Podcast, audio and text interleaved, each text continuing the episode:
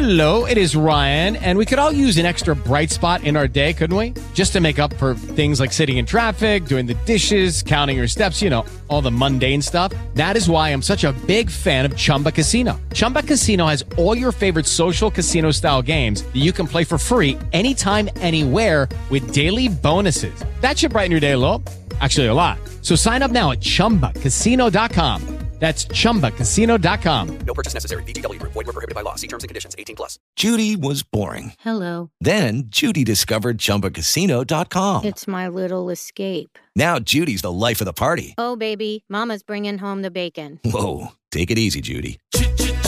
The Chumba life is for everybody. So go to ChumbaCasino.com and play over 100 casino-style games. Join today and play for free for your chance to redeem some serious prizes.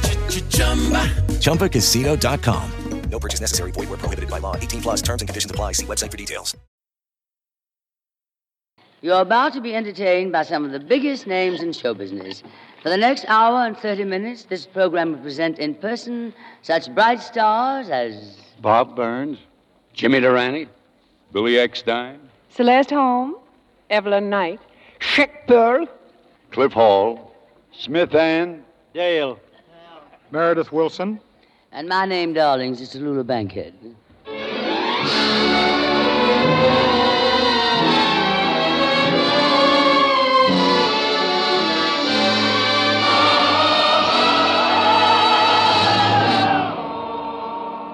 National Broadcasting Company presents The Big Show.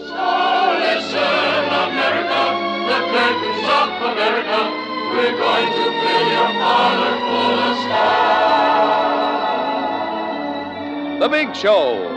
90 minutes with the most scintillating personalities in the entertainment world. Brought to you this Sunday and every Sunday at this same time as the Sunday feature of NBC's All Star Festival.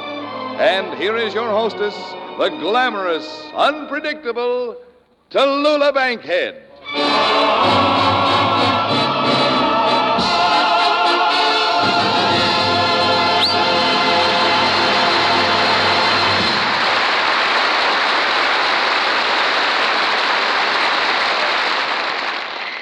Well, darlings, putting together this week's big show has been the most ghastly experience. It all started when I very helpfully suggested that they were engaging too many singers for our program. NBC could save a lot of money, especially since they have me on the show to sing. But it seems when they come to choosing the talent on this show, I have no voice. I didn't mean that to sound exactly like that. Now, what I mean is, after all, I was on another show this past week as a singer, and I was good, too. I got 639 telephone votes. I ran second only to one very talented young man who played Home Sweet Home on his head with a mallet. but that doesn't mean a thing to NBC. They go out and hire this, uh, this uh, Billy Eckstine. I can sing better than she can. I don't care who she is. You can, Tallulah? Oh, are you Billy Eckstine?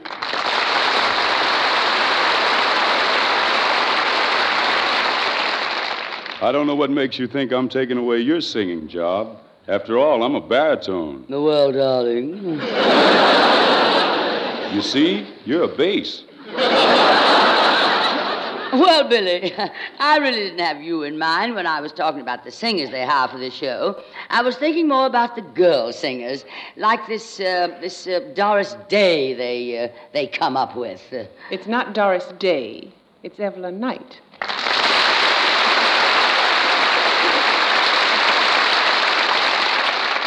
Well, day or night, you are the one, Evelyn. and not only do they hire you and Billy Eckstine, but they give me another singer, Jimmy Durante.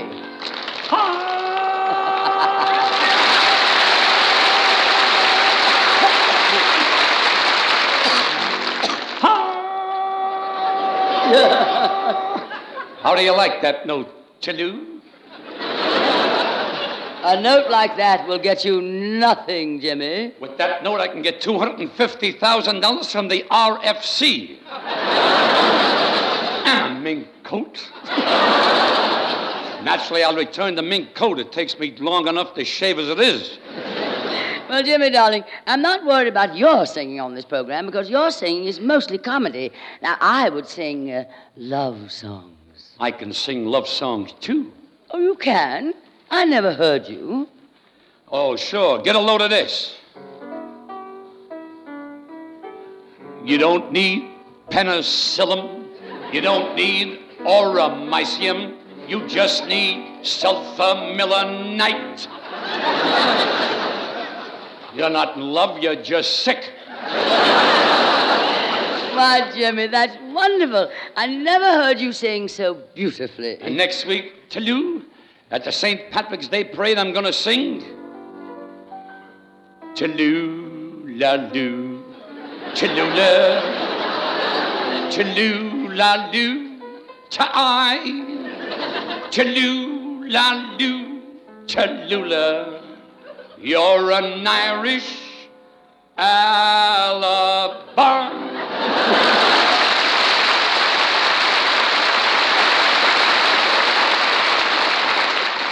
You see what I mean, though, Jimmy, darling? Everybody who comes on this program is allowed to sing.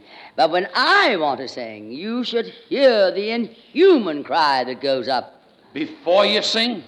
Yes, they don't even give me a chance. Well, don't you have a sponsor on this program?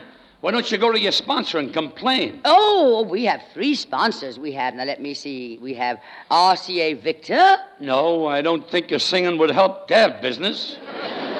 Well, and we have Chesterfield Cigarettes. No, your voice wouldn't help their business either. And we have Anacin Headache Tablets. That's the one to go to. Oh, Jimmy, Jimmy. I'm disappointed in you. I thought you'd help me out in this little problem I'm having here. After all, Jimmy, I don't sing as bad as all that. There are many facets to my voice. Speaking of facets, have you ever practiced singing in the bathtub? Do you? Every time I take a breath, I practice my singing.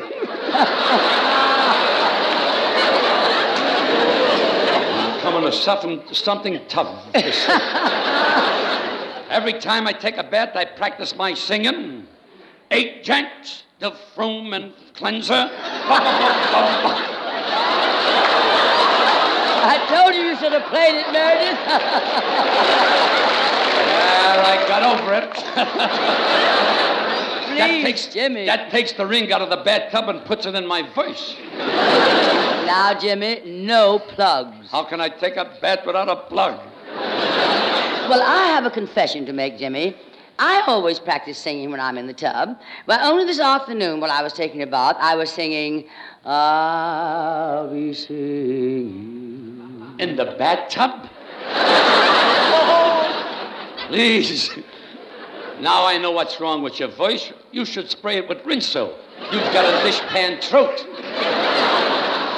Well, it looks like everybody's at my throat. I know there can't be that much difference between my singing and everybody else's. Oh, Jimmy, I'm going to let one of our guests sing now. She's one of our very best singers. I want you to listen to her and see if you can tell why everybody would rather hear her than me. It's Evelyn Knight singing her great recording, I Remember the Cornfields.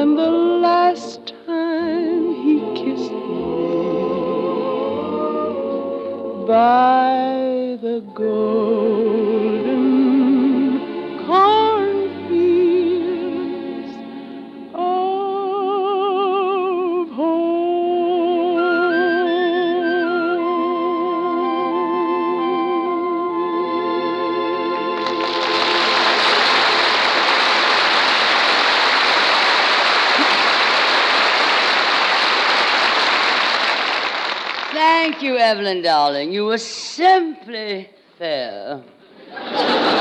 Simply fair. Now, you don't like that, Evelyn? Or would you prefer me to say you were uh, fairly simple? I know what's bothering you, Tallulah. You're just jealous of my singing. I jealous of your singing? really, my dear girl. Oh, I suppose there is an audience that likes good singing, but uh, there must be an audience for me, too. Hmm? Ah, I was just talking to Jimmy Durante about it a moment ago. Jimmy, where are you? Right here, Tallulah. I've been listening to Evelyn sing like you told me, and I've come to a ghastly conclusion. Tallulah, you should have your tonsils out. But I've already had my tonsils out. Then put them back in. At least one. Tallulah, I don't know why you keep worrying about singing. After all, you're a, a dramatic actress. You know the old saying shoemaker, stick to your last. You mean I should stick to acting? Either that or learn to make shoes. And I know where I'd like to put my first shoes. Tallulah, there's no use getting angry about it. If you want to sing, you've got to work at it. I love to sing. I take care of my voice. I never go to bed later than nine o'clock. Practice scales all day. Before going to bed, I drink warm milk. Never have dates more than twice a month. And I'm always home before nine o'clock. And that's how I keep in condition, so I can sing. Yeah? What have you got to sing about? Well, if you want to sing, Tallulah, you've got to stick to a schedule like that. Warm milk every night? I would rather die. Well, it's either you or your audience. Now, just a minute. This isn't fair, you two picking on Tallulah. Oh, thank you, Billy Eckstine. You've heard me sing, haven't you? Well, uh, no, I haven't, really. Would you care to run over one of your songs for me? Oh, I'd be glad to, Billy. Give my regards to Broadway. Remember me to Herald Square. Tallulah, I said run over it, not trample it to death. Oh, I see. You've joined the opposition, too. Oh, no, I want to help you. Now, let me show you how to sing that. Listen to this. La la la la la la la la la la la la la la la. Oh, that's very pretty, Billy. Uh, what's the name of that song? Let's give my regards to Broadway. Really? Well, what do you know? Two different songs with the same title. well, sing something else for us, will you, Billy? Okay, I'll sing If. Go right ahead, Billy. I hope he knows the words to this better than he knows Give My Regards to Broadway. If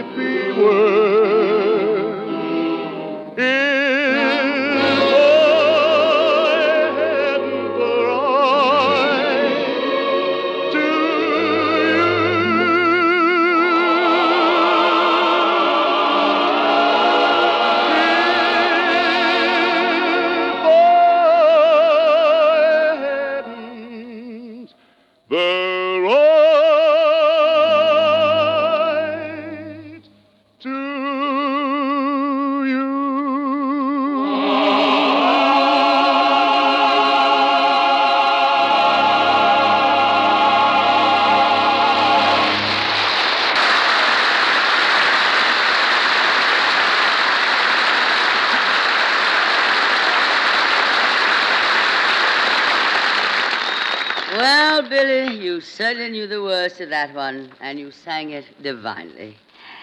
Well, I'm glad we finished with the singing department on this program.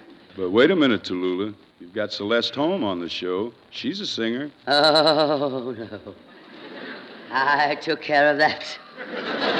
Celeste is an actress. She won an Academy Award in motion pictures. She's in a play without music now on Broadway, Affairs of State.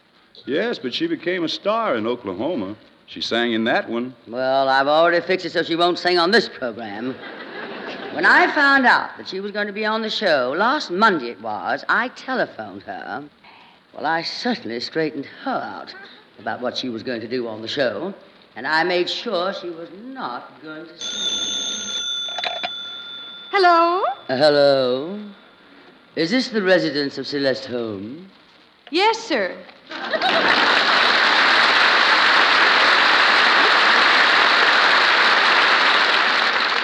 Oh, is that you, Celeste? Um, who is this? Oh, this is Tallulah.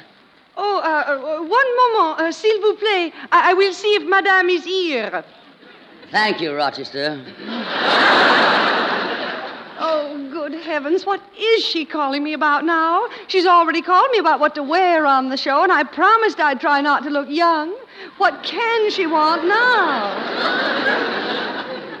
Hello? Uh, this is Miss Holmes' secretary. May I help you? Well, I wanted to speak to Miss Holmes personally, if I could, please. Well, I'm so sorry, but there are no passes for her play on Broadway. Oh, no, no, no. It's not about that, really. It's about the big show on Sunday. Oh, well, she can get you plenty of tickets for that. Who is this, please? Look, miss. This is Tallulah Bankhead. Who? Uh, Tallulah Bankhead. What's so funny about that? Nothing. It sounds as if you're saying Tallulah Bankhead. I am saying Tallulah Bankhead. Oh, I beg your pardon. How do you spell that? Well, I'm not very good at spelling, but let me see now. Try. Well, now we see. Let's see. Uh, T A L. What's that first letter? A T. T as in taboo. As in what? Taboo. Lunkhead. Oh, Tabula Lunkhead.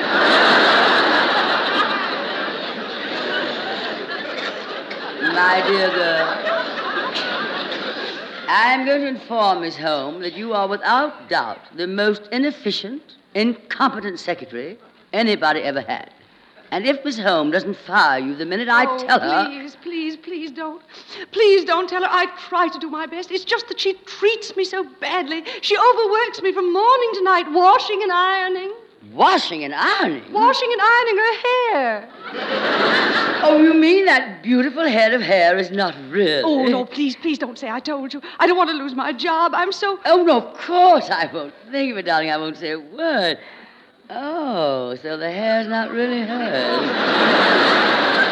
well, of course, I suspected it all the time. Oh, oh, it is hers. I paid for it. That's another thing. She makes me do all her shopping, and she keeps me busy on the phone from morning till night, calling up an escort service for men to take her out. Calling an escort service? The one on Madison Avenue all day long. The I- one on Madison? Oh, no, darling, that's not the good one, darling. The one. I... Well, I mean, uh, well, my dear, uh, you really, uh, you shouldn't talk this way about Miss Holmes. After all, she is your employer. What about her figure, my dear? Uh, she has a perfect figure. You uh, no, can't say anything about her figure, or can you? Oh, well, it is a perfect figure. I hand it to her every morning. No. Oh, my dear, I must have lunch with you some evening. I want you to meet some of my friends Walter Winchell, Earl Wilson, Leonard Lyons. I simply can't understand why you stay on with this home if she treats you so shabbily. Well, please don't tell her. But you see, I want to be an actress. And I took this job so I can stay close to Miss Holm and learn how to be the great actress she is. And you know she is getting on in years. And I'm just waiting for my chance to take her place in the theater. That plot sounds familiar to me. but it would make a good picture all about Celeste. Oh, oh, oh, you won't tell her I've told you, will you? She'd whip me. Whip you? Oh, yes, she's a regular Simon Legree. Oh, Miss Holm just came in. I'll put her on. Hello, Tallulah. Hello, Simon, darling. What? I mean Eve. I mean Celeste. Uh, darling, I called you about the big show. Now, it won't be necessary for you to sing on it. We have plenty of singers, including myself. Oh, but Tallulah, I've a wonderful new number to sing. That's where I've been. I've been rehearsing it all afternoon with an orchestra, and I just want you to hear it. It's a song called The happy ending from a 20th Century Fox picture on the Riviera. And my friend Sylvia Fine wrote it, and she told me I should be sure to sing it on your show. So listen to it, Tallulah. Okay, fellas, you can play it now. Your orchestra came home with you? They escorted me home. I have a wonderful escort service. I'll give you the number if you want it. I know the number 802.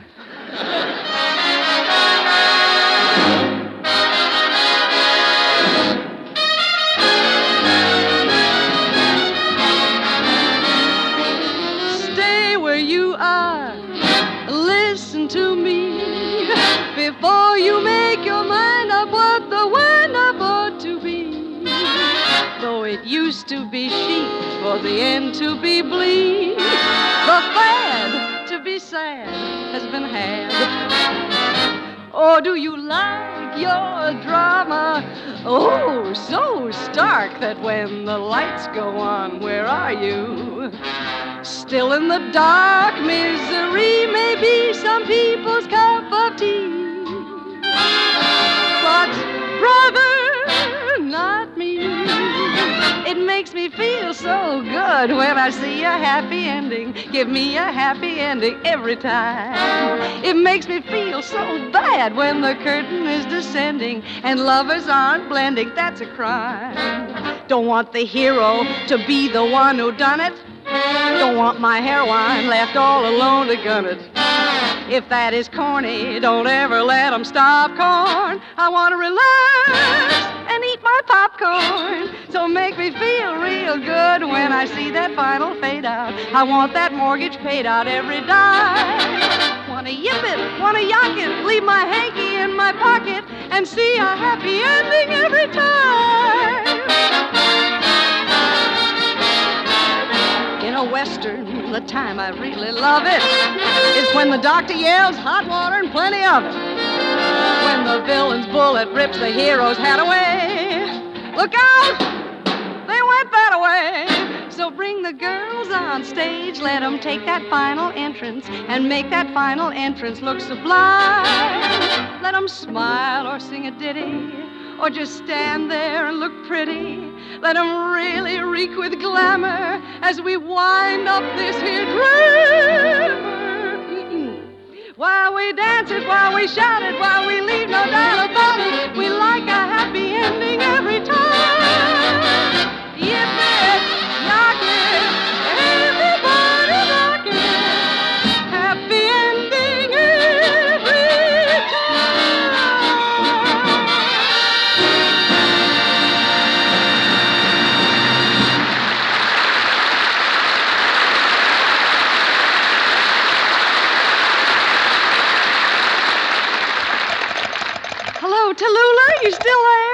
Well, Celeste, I-, I see you have an escort service for applause, too.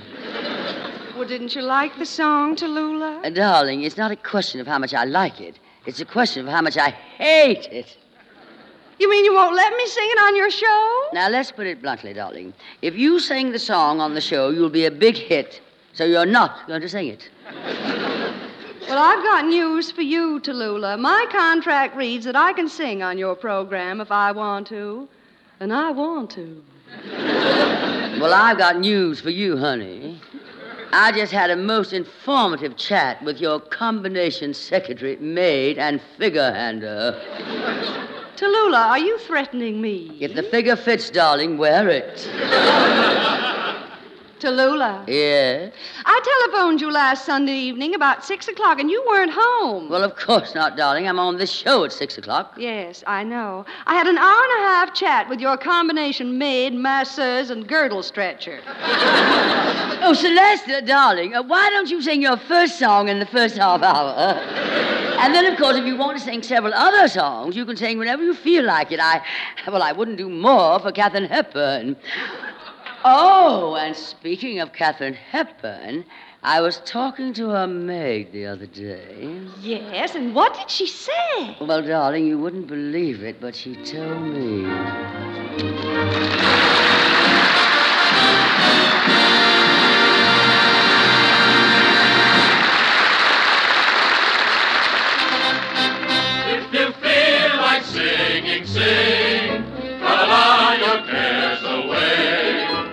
Something about giving up in a song makes you belong, helps you find a peace of mind. day. If you feel like humming, hum, fiddle-dee-dee-da-dee-dum. Supposing you do re slightly off key, everyone can be a bee. Tell your friends to go place to they start making faces if you feel like singing, sing.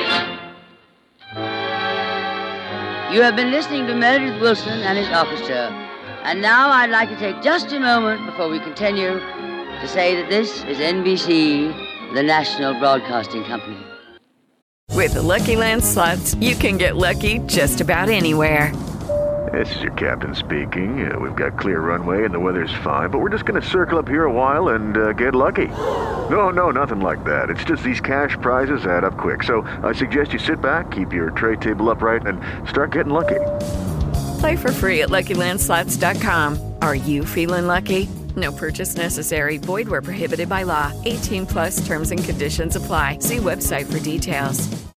Lucky Land Casino asking people what's the weirdest place you've gotten lucky? Lucky? In line at the deli, I guess? Aha, in my dentist's office.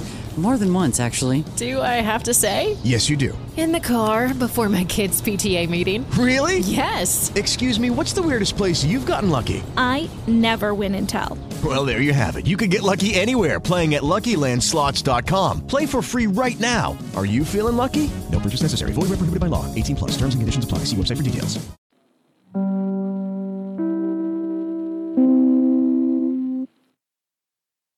It is Ryan here, and I have a question for you. What do you do when you win? Like, are you a fist pumper?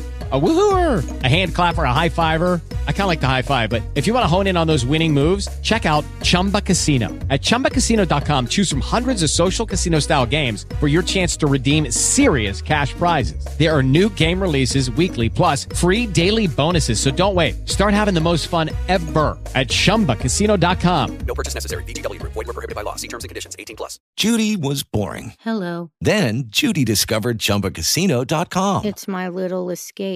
Now Judy's the life of the party. Oh, baby, Mama's bringing home the bacon. Whoa, take it easy, Judy. The Chumba life is for everybody. So go to ChumbaCasino.com and play over 100 casino-style games. Join today and play for free for your chance to redeem some serious prizes. ChumbaCasino.com. No purchase necessary. Void were prohibited by law. 18 plus terms and conditions apply. See website for details.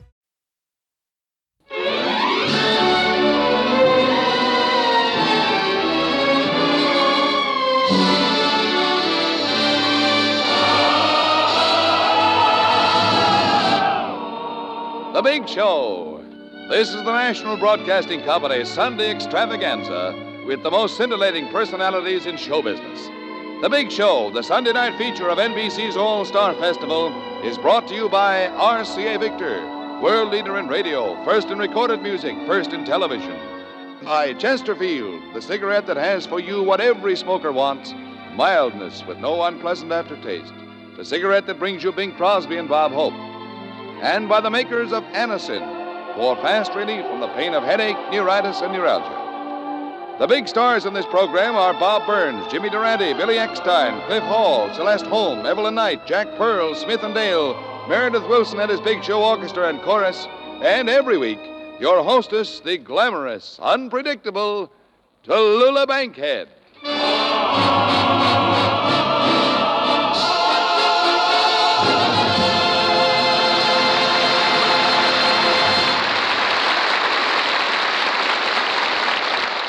Well, darlings, we think we have a treat for you on the big show this week.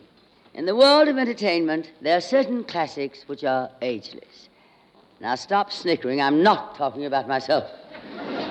we have collected this week several classic comedy performers who have contributed priceless gems of entertainment which will long be remembered in our business.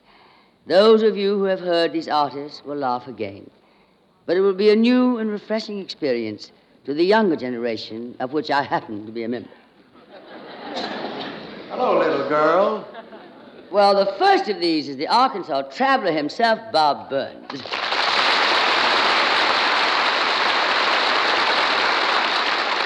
Bob, I can't tell you how delightfully surprised and gratified I was to hear you were coming back to radio to be on our show, especially after they explained to me who you were.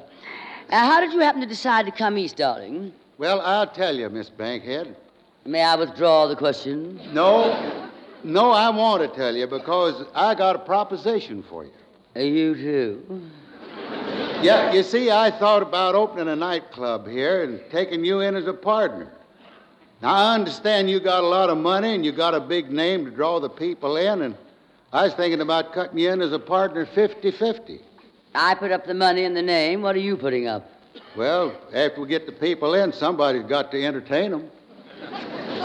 Why can't I entertain? Well, to tell you the truth, I believe you could. I've been listening to all this talk about you not being able to sing, and you know, I don't believe your singing's ever had the proper musical background. You know, I believe my bazooka is the only instrument in the world that will blend with your voice. You mean you're going to let me sing while you play? Oh, Bob, you're very kind. I don't think so, and I'll tell you why. You know, Miss Bankhead, you kind of remind me of my Aunt Boo. I'd like to tell you, you better sit down over there. Now, this may take think some time. You know, one of the reasons why I was so anxious to get on this show here, because I wanted to see if I'd feel the same way when Miss Bankhead called me darling, as one of my uncles did years ago down in Van Buren. One of them city girls come to Van Buren and she said darling to everybody, didn't think anything about it. She called my uncle darling, and he took it to heart. He got to thinking about it, he liked it. And he fell in love with her. And it got so bad, he finally went up to her and told her if she didn't marry him, he'd die. Of course, she didn't think anything of it. She turned him down, and sure enough, 65 years later, he died. now, you know, my grandpa Snazzy just swears that, that Miss Bankhead and my Aunt Boo are kin because they not only both come from Alabama, but, well, my Aunt Boo's first name is Tallulah. Of course, I always call her Aunt Boo by her nickname. I never called her Aunt Tallulah because I understood if you use the word Tallulah, you're liable to get sued. So I want you people, now, if you will, I want you to follow me through this thing. I want to describe Aunt Boo and see if you can't see the similarity in them two women. Now, first, uh, Aunt Boo was kind of the dominating type. I remember the, the morning I was at her house when she took the skillet test. Now, we had, the boys down home won't marry a girl unless they can stand that skillet test. A girl has to throw a skillet up the chimney and run out in the yard and catch it in her apron before it hits the ground. well, now, when, when Aunt Boo threw this skillet up the chimney, she threw it way up in the air, and there was a high wind blowing that day, and it carried this skillet quite a ways, and Aunt Boo had to jump four barbed wire fences, but she got it. I remember when, when Papa saw her catch it, he nudged Uncle Uni. He says, Uni, I think you got something there. and he did, too.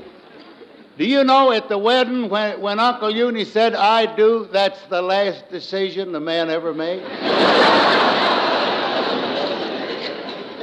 You know, I don't want you to think now that they didn't get along because they did. Because when they was first married, Aunt Boo made a rule that if one of them started an argument, the other one would walk out of the house. They've not only had 40 years of happy married life, but today Uncle Uni is the healthiest man you ever saw from spending so much of his life outdoors. Are you, are you beginning to, to get the similar, similarity there between the two women? It's beginning to show up. I remember when I was a little boy, uh, Aunt Boo was in the kitchen by herself and the window was open. Uncle Uni was plowing out in the field. And I saw a great, big, huge wildcat jump through the window right in this room where Aunt Boo was. Well, I was scared to death. I went out and told Uncle Uni about it, and he just kept on plowing. I says, Uncle, Uncle Uni, ain't you going back there? He says, Listen, Robin, that wildcat got in there of his own accord. Let him get out the best way. Why, do you know one time, I'll never forget if I live a thousand years, the years the crows got so bad, they were just eating up Uncle Uni's corn, and Uncle Uni put out a scarecrow in the middle of the cornfield, but Them crows were so brazen they just didn't pay any attention to the scarecrow. They went right on eating it. And Aunt Boo went out there and stood in the cornfield herself. You know, them crows got so scared they brought back corn they stole four years of it.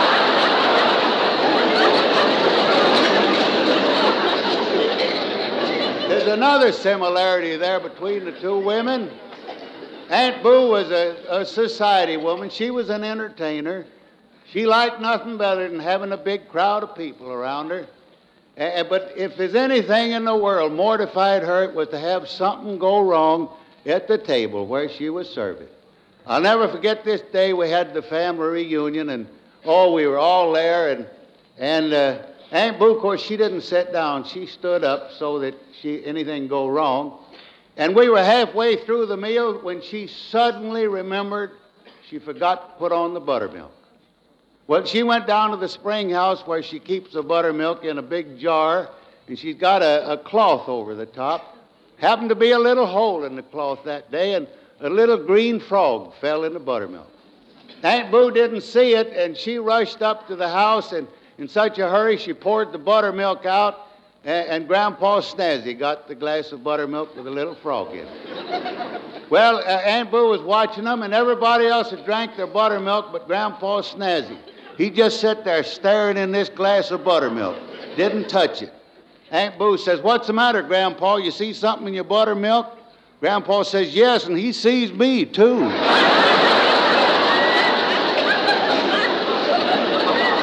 Now, now, Miss Bankhead, long about here is where I plan for you to sing with me, if you're ready. Oh, thank you, Bob, darling. That's very sweet of you.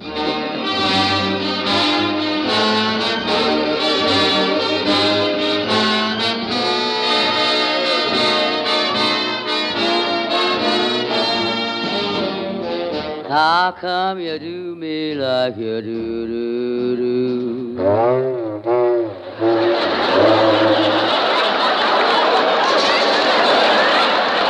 Well, you'll never top that.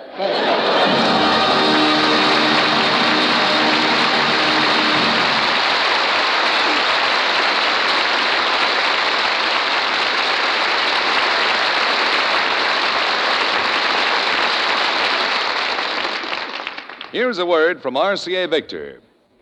You know, when spring puts in its appearance, the ladies always seem to catch the men off guard. They've been busy for weeks planning their spring wardrobe, studying the new styles, and this year there's one style everyone will want to study. It's the better looking in every way style of RCA Victor's magnificent new 17 inch television receiver, the Fairfield. With the Fairfield, you'll get television pictures which are exceptionally clear, bright, and steady. And you'll have RCA Victor's new picture pickup, which assures you of the best possible reception. If you've been looking for a television set that's going to look well in your home, here's your answer. The Fairfield's console cabinet is truly distinctive, and its beautiful doors close over the screen when your set's not in use. Go see your RCA Victor dealer. He'll be glad to show you the better looking Fairfield.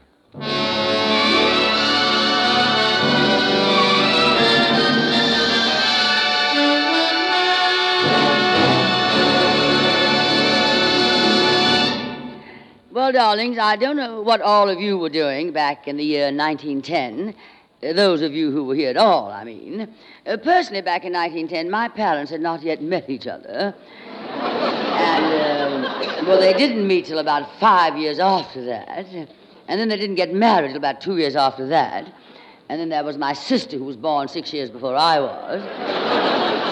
and now, if you have any fingers left, darlings, you can figure out what I know you've been trying to figure.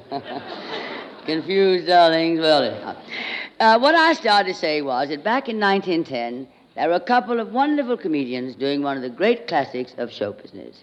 They had become partners in 1898, and they've been partners ever since. 53 years as a team in the theater. Ladies and gentlemen, Smith and Dale.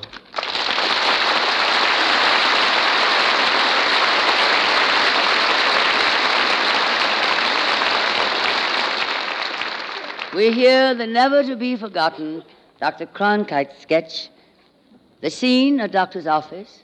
The patient, Joe Smith, has just entered the office of Dr. Kronkhite, Charlie Dale. Mr. Smith is greeted by the nurse, Miss Jean Courtney. How do you do, sir? Is this the office of Dr. Kronkhite? Yes, I'm his nurse. Is nice? Mm-hmm. Is the doctor sick too? No, no, I'm a trained nurse. Oh, you do tricks. What's the doctor's office hours? His hours are from 12 to 3, 3 to 6, 6 to 9, 9 to 12, and 12 to 3. Well, he gives good odds. He must be a horse doctor. No, those are his hours. Is that AM or FM? That's TV. TV. Oh, Tuesday or Wednesday. Is the doctor in now? Yes, but he's very busy. All right, I'll wait.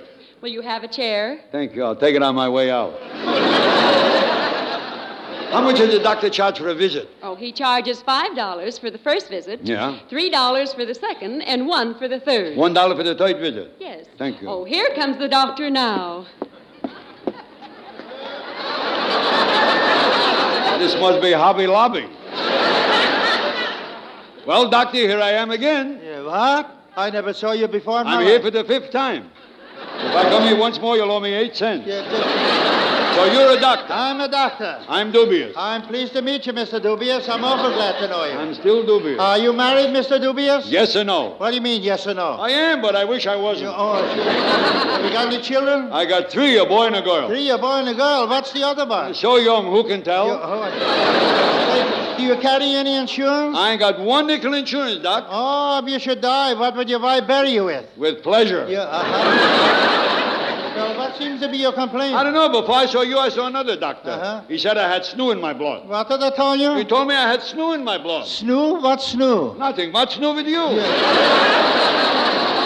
the trouble here? What's I don't know. I'm as sick as a dog. Don't worry, you came to the right place. I'm also a veterinarian. You know, what you, what's the I don't know. Every time I eat a heavy meal, I don't feel so hungry after. That's my problem, oh, Doc. Oh, well, maybe, maybe you don't eat the right kind of dishes. The vitamins, you don't eat that right. What kind of dishes do you eat? I should eat dishes. What kind of dishes? What am I, a crocodile? Yeah, what kind What is your favorite dish? Aluminum. Yeah, no, no. I like aluminum with simis No, in it. no, no. You don't seem to grasp me when I speak with you. I don't grab you. Yeah? If I don't grab you, don't grab No, me. no, you don't understand. Besides, you've been eating radishes. Yeah, radishes? What's the matter? Don't you like radishes? I love radishes, but not when you eat Yeah, it. yeah, Mr. I can sing them. Mr. Please, my time is liniment, please. All right, don't rub it in. Yeah, I don't rob you. I would like to know what kind of meats you eat. Will I eat? What? Will I eat? I don't ask you will you. I says what kind of meats you eat. What did I tell you? You ask me will you. I don't I want to said, know. will you? I said, will I? Oh, for pity's sake, don't make me excited. I don't know if that's Dr. Jekyll or Oscar I Wilde. I ask you. I ask you, Wheel, wheel, wee, he, hey, hell, wheel. Yeah, okay. What do you think I eat? Wagon wheel? I don't know. I eat wheel from a cutlet. You should say with the V and not with the woo. You want me to eat wheel or wool? No, I don't know. Now, when you eat, how do you like your veal? Medium? No, I like my wheel well to do. Yeah, that, that- On one side, the other side No, optional. I would like to know when you drink drinks, what kind of drinking drinks do you drink? If you drink sometime, liquid. Wait a minute, doctor, don't talk. Yeah. When you talk, you sing April Yeah, showers. uh, that- please, I can't know what. you mean like coffee or milk or chocolate? That's all right. I drink tea. Tea. Now, what do you drink?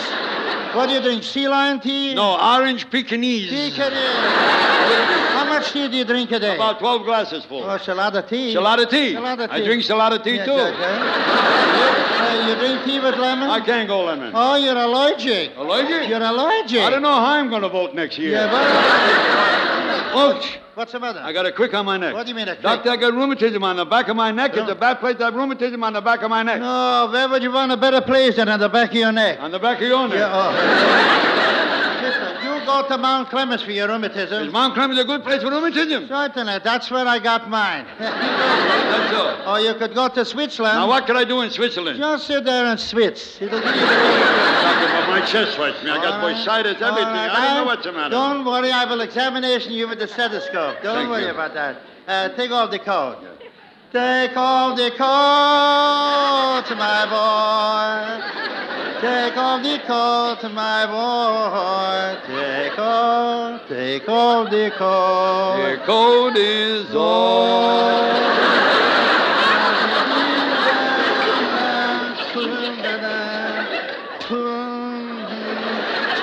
What are you blowing on this stethoscope? I'm blowing. I'm sterilizing the stethoscope.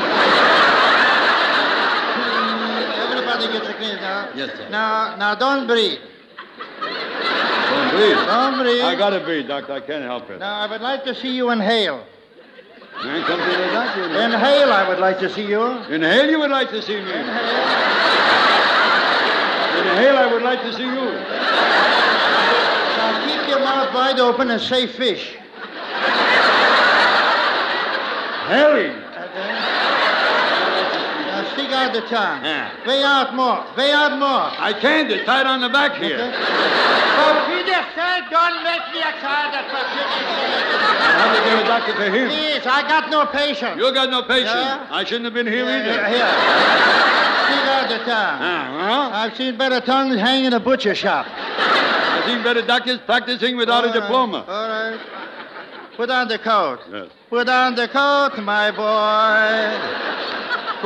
Thank you for the concert, Doctor. Yeah. You understand the whole case? Yeah, the whole trouble with you is you need eyeglasses. I suppose if I had a headache, I would need an umbrella. No, no, you're right. Now, now you now. Well, what do I owe you? Ah, you owe me ten dollars For what? That's for my fee. Ten dollars for your fee. Ten dollars for my advice. Your advice. That's right. Well, Doctor, here is two dollars. Take it. That's my advice. Why, you chisel, you cheapskate, you come in here, you cockamamie, and waste me a half an hour of my time. One more word from you, you'll only get a dollar. Why? That's the word. Here's a dollar. Uh-huh.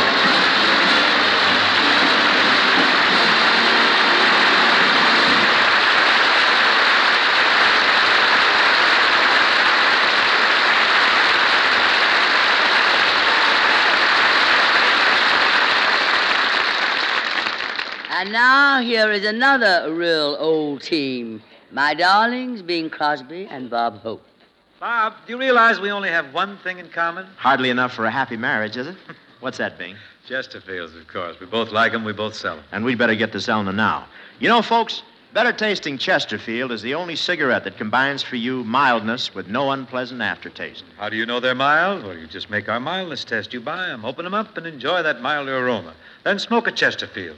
You'll know it's milder because it smokes milder. And Chesterfield leaves no unpleasant aftertaste. That fact has been confirmed by the country's first and only cigarette taste panel. So, always buy Chesterfield. Let's sum it up musically. Chesterfield, Chesterfield always takes first place. That milder, mild tobacco never leaves an aftertaste. Oh ho, open a pack and give 'em a smell. Then you'll smoke 'em.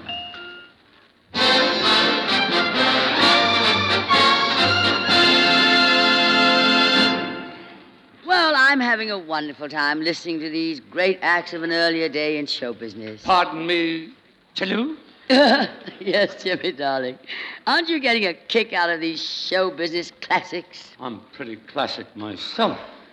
Of course, you may think I'm too young compared to these old timers, but I remember there used to be an act around Broadway called Clayton Jackson and some other fella. Durante.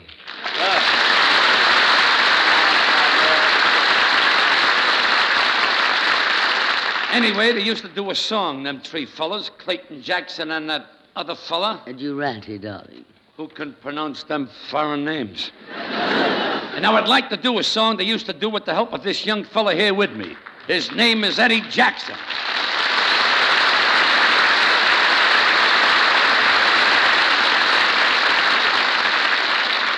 How do you do, Mr. Jackson? Howdy. Always glad to give a young team a helping hand. Mr. Durante and Mr. Jackson, the stage is yours.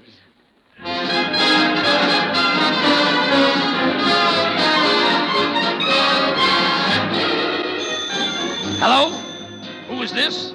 Isabel? Your man left you? Oh, okay, I'll deliver your message to the world for back. So stop your crying. Stop your sighing. I'll find that man and bring him back to you.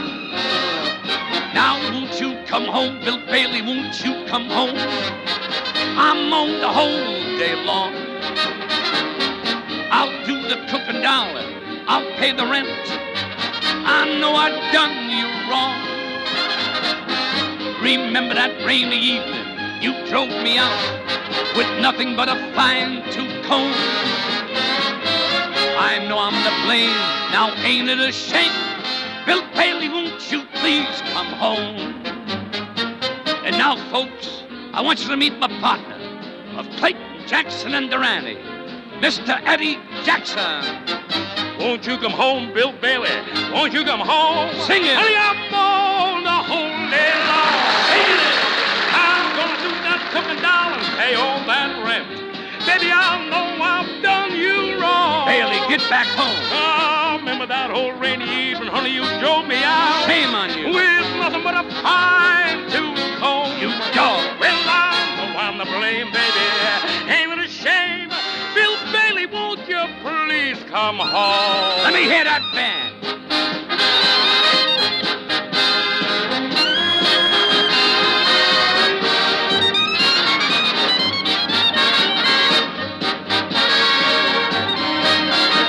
Just like we played on the record.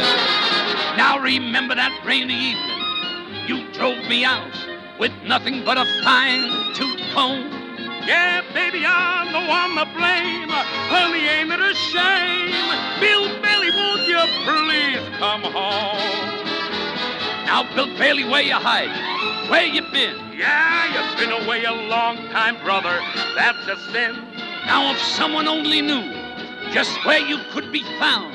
We'd all go out and find you, make you come around. Won't you come home, Bill Bailey? Won't you come home? Brother, I'm moaning whole day long. Do the cooking, darling. I'll pay the rent. Yes, and I know I've done you wrong. Eddie, Bailey ain't on his way home by now, it's not our fault. Why, he might be home already. I hope so. Isabel wants to apologize. He says I'm to blame. Darling, ain't it a shame? Bill Bailey, won't you please come home? We'll see you later. Bill Bailey, won't you please come home?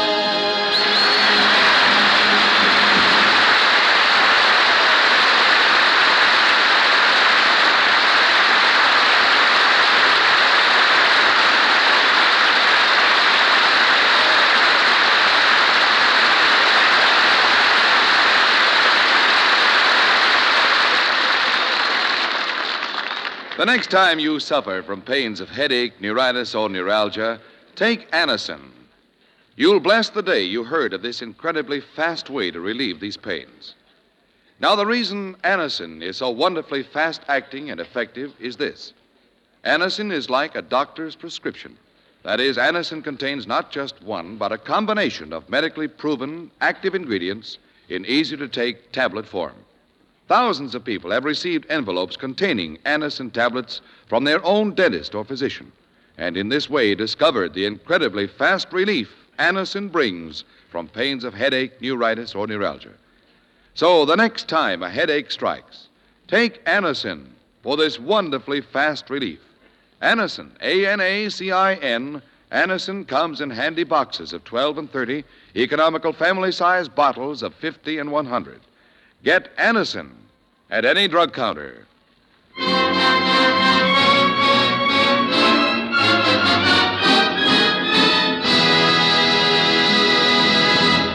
Well, darlings, there's more to come. Not only another great classic comedian, Mr. Jack Pearl, but also coming back are Evelyn Knight, Billy Eckstine, Jimmy Durante, Celeste Holm, Meredith Willson, and everybody else. But first, Ed Herlihy wants to say. This portion of the program has been brought to you by RCA Victor, world leader in radio, first in recorded music, first in television, and by Chesterfield, the cigarette that has for you what every smoker wants mildness with no unpleasant aftertaste, the best cigarette for you to smoke, and by the makers of Anacin for fast relief from the pain of headache, neuritis, and neuralgia. And now, Tallulah, if you'll ring your chimes. Of course, Ed. This, darlings, is NBC, the National Broadcasting Company. This is where projects come to life. Our showrooms are designed to inspire with the latest products from top brands, curated in an inviting, hands on environment, and a team of industry experts to support your project. We'll be there to make sure everything goes as planned, from product selection to delivery coordination. At Ferguson Bath, Kitchen, and Lighting Gallery, your project is our priority. See the latest designs from your favorite brands, including Thermador, at your local Ferguson showroom.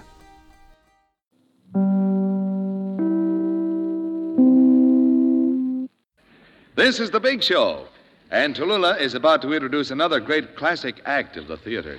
Some years ago, everybody walked around saying, Was you there, Charlie? A catchphrase made famous by the great Baron Munchausen. In other words, Jack Pearl. Mr. Pearl with his famous sidekick, Charlie, Mr. Cliff Hall.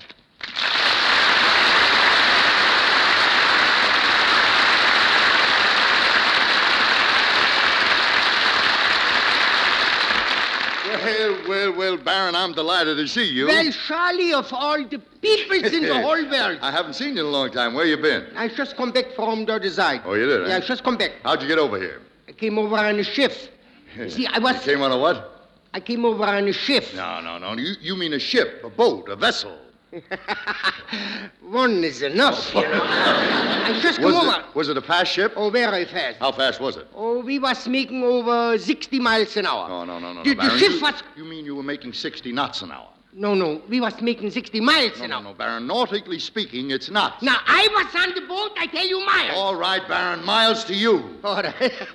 Not steal. All right. I don't want to have no arguments How, with uh, how, how was the food aboard the ship, you. Food was just so-so. Oh, just so-so. You know something, Charlie? With every meal I had to eat soup. With every meal you had to eat I soup? had to eat soup. Was it compulsory? You see, I was... Hello?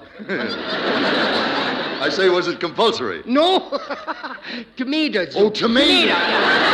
No, they didn't have compulsory. Oh, oh say, by the They way, just, was- just a moment. Did What? you did you know that Jimmy Durante has been looking all over this theater for you with a gun? What do you mean? He's looking for me with a revolver? With what? I say he's looking for me with a revolver? With a revolver, yeah. why, why he's looking for me? Why? Well, he said that you called him a dirty name. I called him a dirty name? He said that you swore at him. Oh, what a liar! Now, Fucking... wait, Listen, now, wait, here's wait, the wait. Now, now, don't get excited. You'll get high blood pressure. No, not me. I'm anemic. Oh, no. No, listen, Charlie, I give you my solemn word. I never called him a dirty name, and I never swore Well, then how did it happen? Here's how that comes out, just like it was. All right. Uh, what day is this today? Today? Yeah. Today is Sunday. Sunday, that was four days back. That was Wednesdays. You see, I'm going out with, with my... Wait a minute. What day did you say? Wednesdays. No, I no. was going... You mean Wednesday? Yeah, in the center of the week, like, you know what I mean? Wednesday, Wednesday, named after the god Woden. No. Wednesdays is named after Tuesday. Oh, Well, let me- sure. Listen, Charlie, see, Wednesdays, I was going in the country with my car. I see. Well, as, Well, wait, as wait, I'm wait, driving... Wait a minute. Tell me, uh, what what time of the day was this? Oh, this was maybe 9 o'clock. Nine o'clock. 9 o'clock. Nine o'clock a.m. or p.m. Uh, so I'm going... I mean, what was that? What? I say, was it was it nine o'clock a.m. or p.m.? So I'm going out with my Why don't you answer my question? Was it nine o'clock a.m. or p.m.? No, no, no. That's not nice. What's not nice? Now, I don't like that. Now, you hear that? Now, What are you say- talking about? Now, I know what that is. Now, don't Oh, say you that. do. So, I'm going out. All right, all right. Wait a minute. Now, I don't You know what it is? Yeah. Well, what is it? About the farmer's daughter. No. I don't I don't like Just a minute. Now, will you calm yourself? Look. Yeah. I'll make this a little more clear to you. Yeah? Was it nine o'clock before noon or afternoon? Yeah. That's good. That's good. So we're going out. What's good? As we going Look, will you please tell me the time of the day you were driving in the country? Nine o'clock. Nine o'clock a.m. or p.m. No, AZ that was. AZ. AZ. What do you mean, AZ? After supper. What? Nine o'clock, nine o'clock after supper, Yeah. we, we was going in the country. We. We was. Who's we? My sweetheart and myself. What? You keeping company with a girl? What do you think, a horse? Well, I don't With a girl. With a girl, huh? Oh, she's some cat. Nice girl? I'm, I'm, I'm crazy over that one. so tell she, me, Baron, she- is, is your girl blonde, brunette, or Titian? yeah, so we going... Is she what? I say, is your girl blonde, brunette, or Titian? No, God. She's a Polak. She's a You don't know who she is. You don't know. You mean, you mean she's, You don't know who she is. she's of Polish extraction? No, no, Polish people. Well, that's the same. Yeah, her mother and father is Polish. Yeah, well, is so she, we, uh, is she Czechoslov or Jugoslav? so we're going for... I beg your stuff. I say, is she Czechoslav or Yugoslav? Good-natured Slav. You don't know who he is. Come here. You don't know. He don't know. So listen, so we was, so we, oh, Charlie. What? I want to ask you one thing. Go right ahead. Uh, uh, did you ever was in love?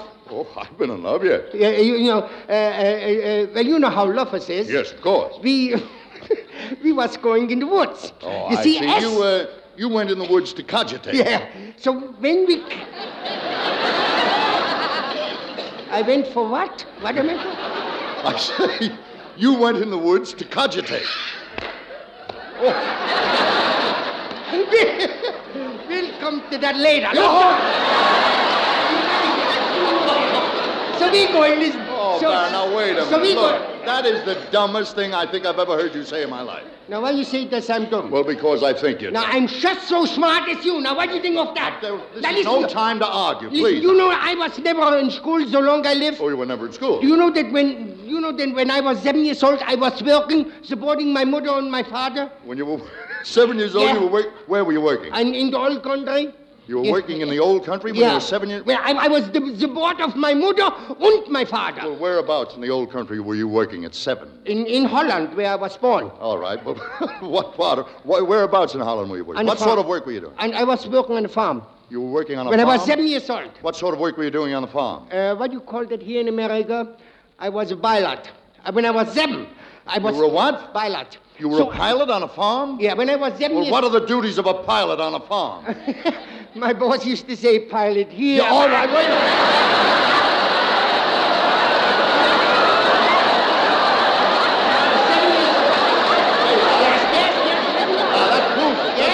You know something? What? I tell you what I do, Mickey. What? I bet you five dollars. Oh, you- see, so smart you are, so dumb I am. I could answer my question where you could not answer yours. Now, wait a minute. Let me understand you. You want to bet me $5 you can answer your question where I can't answer yeah, I bet you five dollars. All right, the bet is on. All right. Have you got five dollars with you? Yes, I think so. if you win, you trust me, Yeah, huh? sure. Now, let me see. Did you uh, did you ever was in the woods? Did I what? I say, did you ever was in the woods? Did I ever was in the woods? Yeah. Your grammar is bad. Uh, she's an old lady Yes, now. Listen here. Did you ever was in the woods? Yes. I've been in the woods. When you was in the woods, did you ever see holes? Did I ever see what? I slap No, no, no, no. Did you ever see holes? What are you talking? Holes. Oh, hole. How you see it? Hole. Holes. Did you ever see holes? Well, what kind of hole? Rabbit.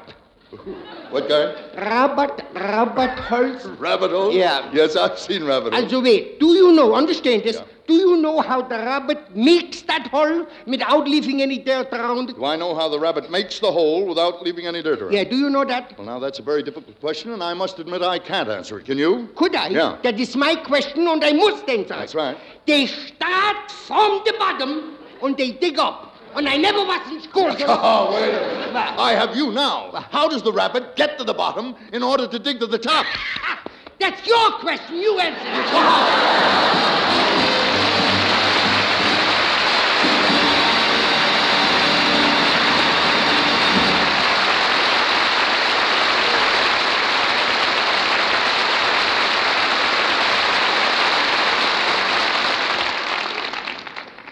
The presence of such show business immortals as our guest tonight on The Big Show, and the fact that this month marks the 13th anniversary of his passing, reminds us that there is another great name that deserves to take his place in that company the Boswell of the 30s, the affectionate and understanding historian of our turbulent youth, the late O. McIntyre.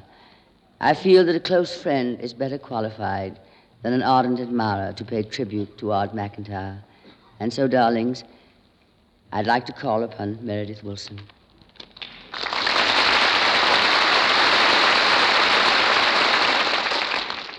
Yes, Tallulah, I was a friend of Odd's and an admirer of his, too. But people like me can be counted in the millions across this country because every reader of McIntyre's was both a friend and an admirer. And I'll bet if we listen real close, we can hear the rustle of those aging clippings still kept on a shelf, still read of an evening at home. Yes, Meredith.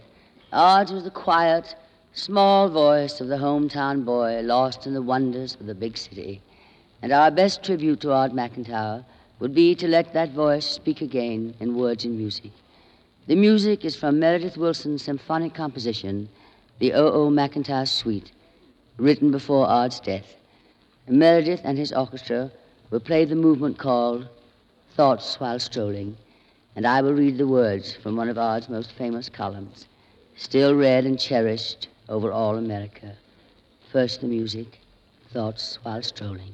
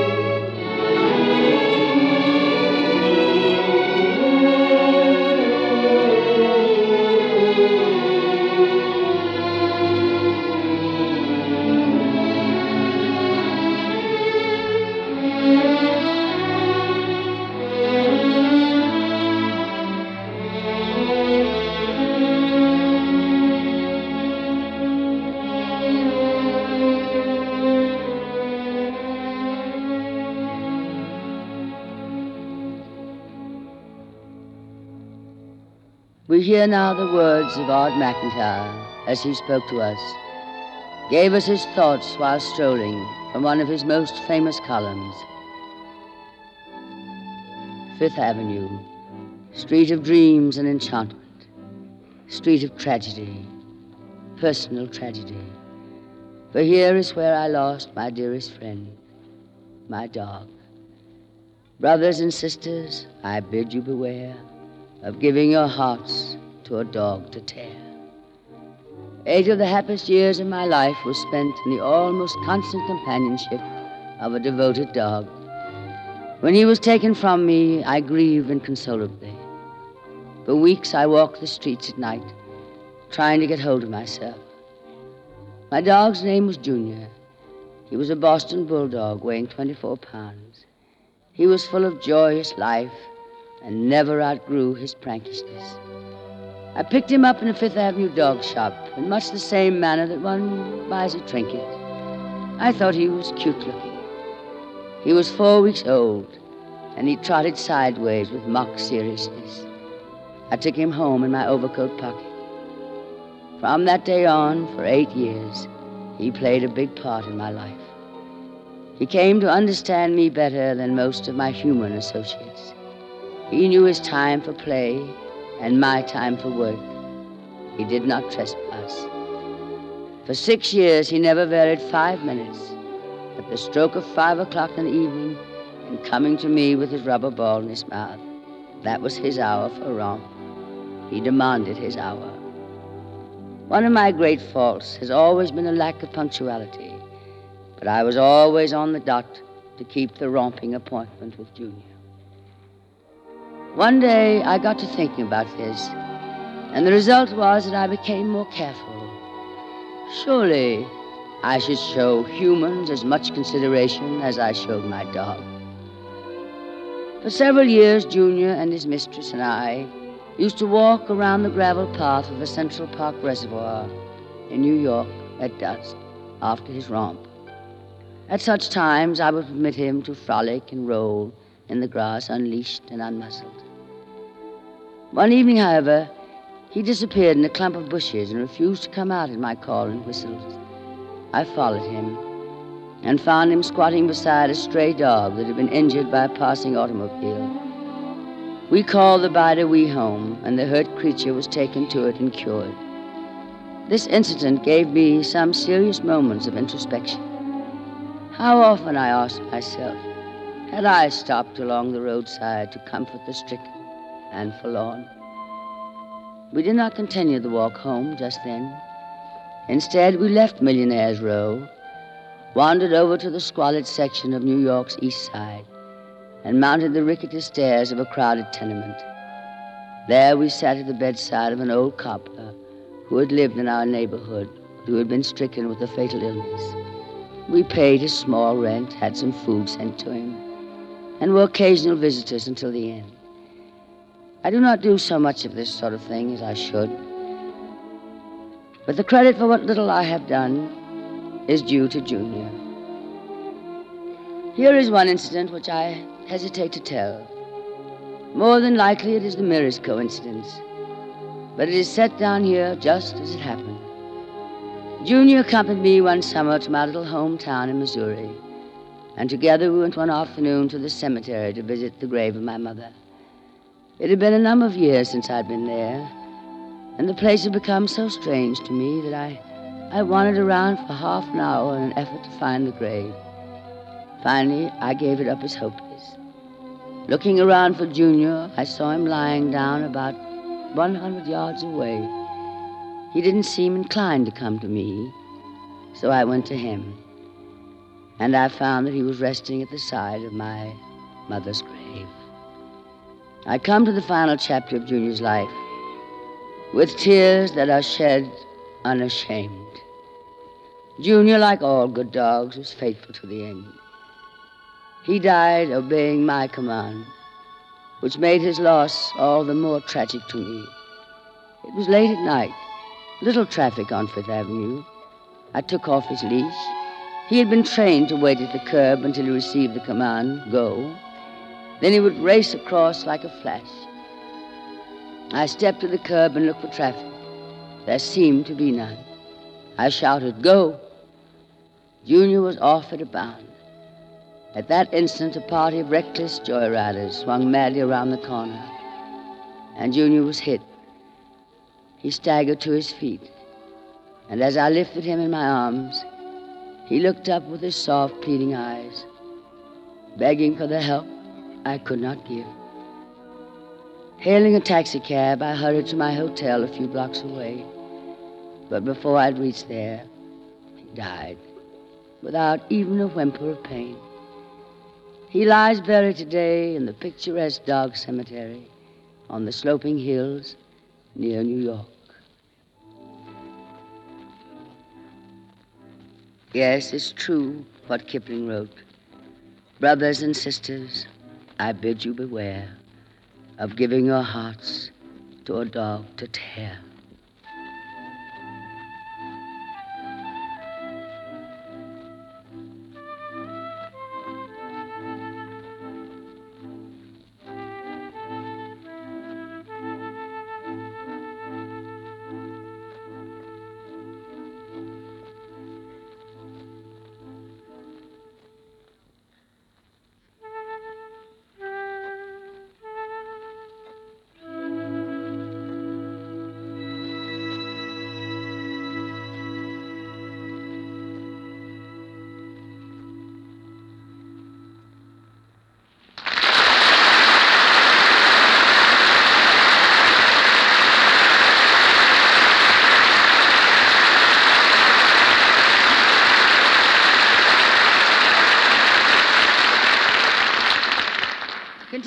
The great classics of show business, popular music too has survived the march of years. We have picked a medley of songs which were great in their time and which today are enjoying huge success as revivals. Meredith Willson, his Big Show Orchestra and Chorus, assisted by Evelyn Knight, Billy Eckstine, and Celeste Holm, will present that medley. Meredith, darling, if you please.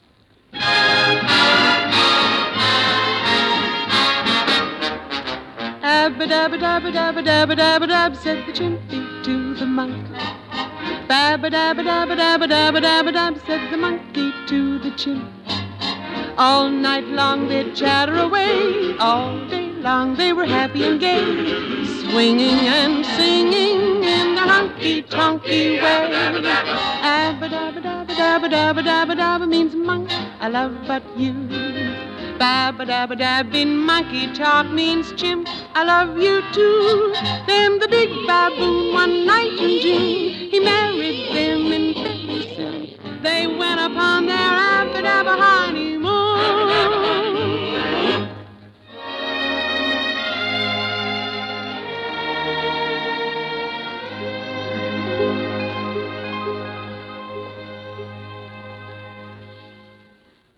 I told a lie, if I made you cry, when I said goodbye, I'm sorry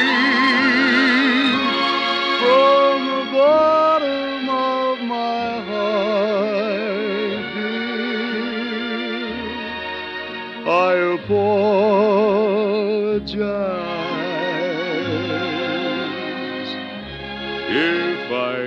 caused you pain. I know I'm to blame. Must have been insane. Believe me,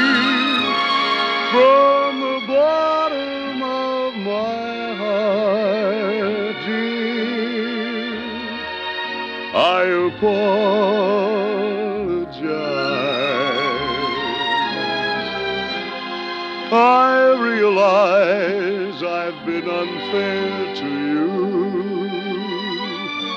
Please let me make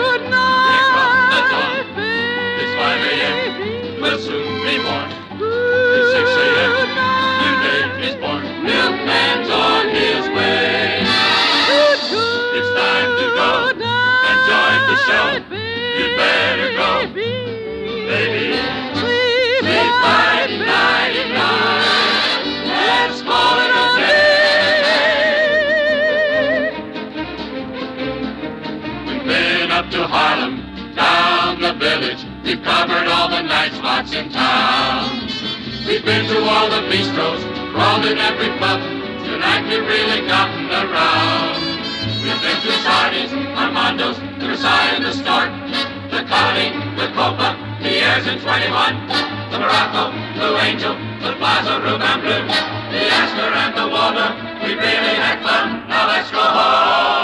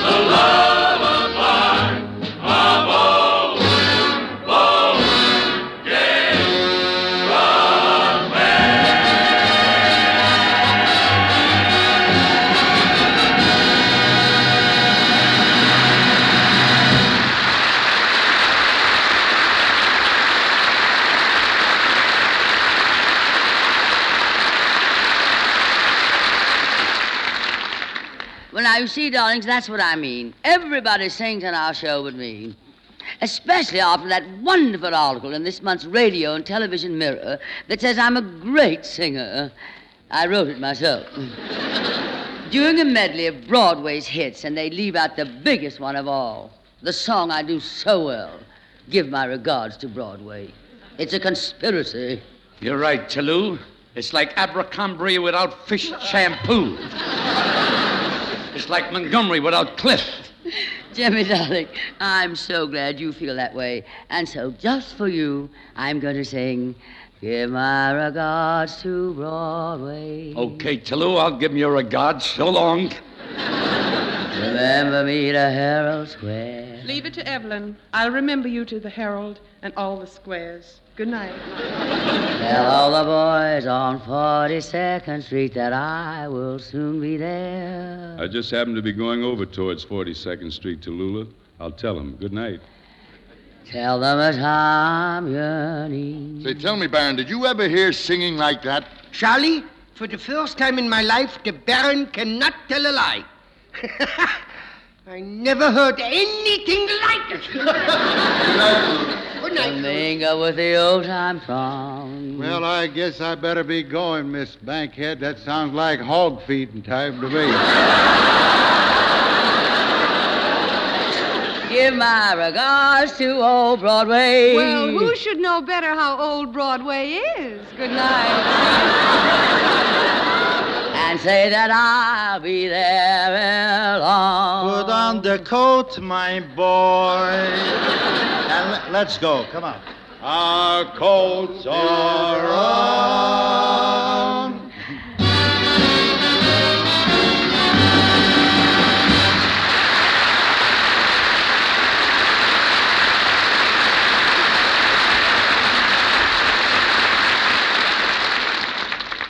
Cowards. Well, darlings, that's our show for this week.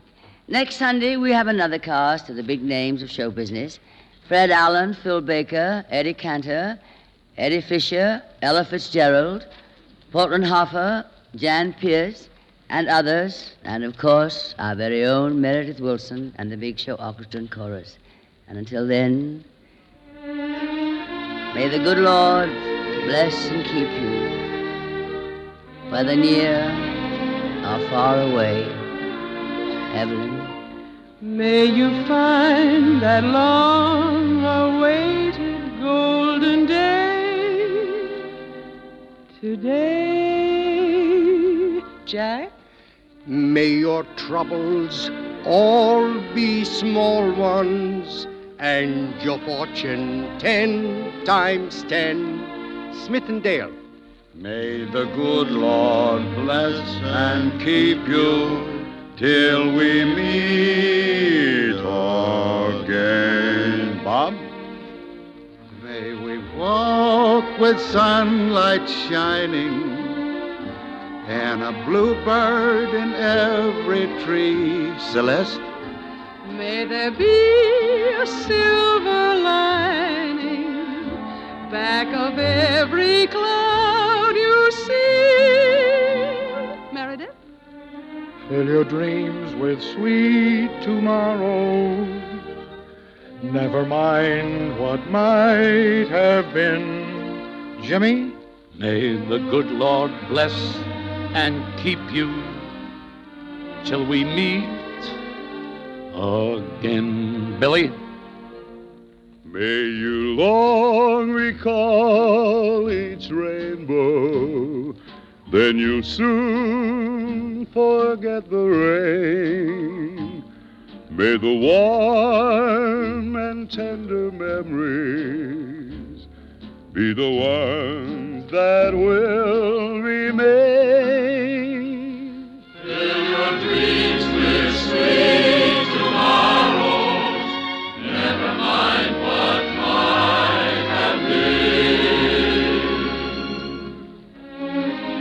good Lord bless and keep you until we meet again.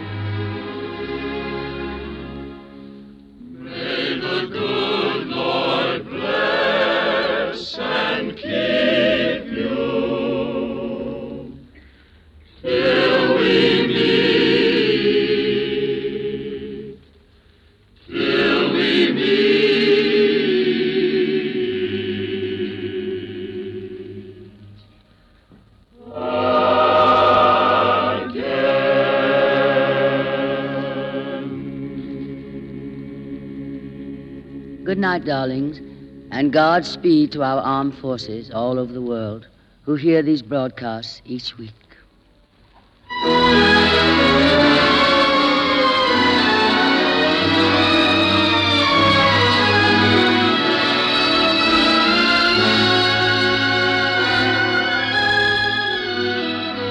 The Big Show is produced and directed by Dee Engelbach and written by Goodman Ace, Selma Diamond, George Foster, Mort Green, and Frank Wilson.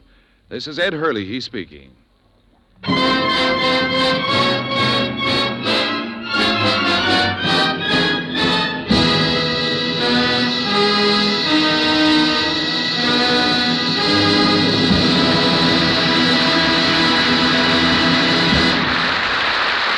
Laugh with Phil Harris and Alice Faye. And remember the Hasty Heart on Theater Guild on NBC.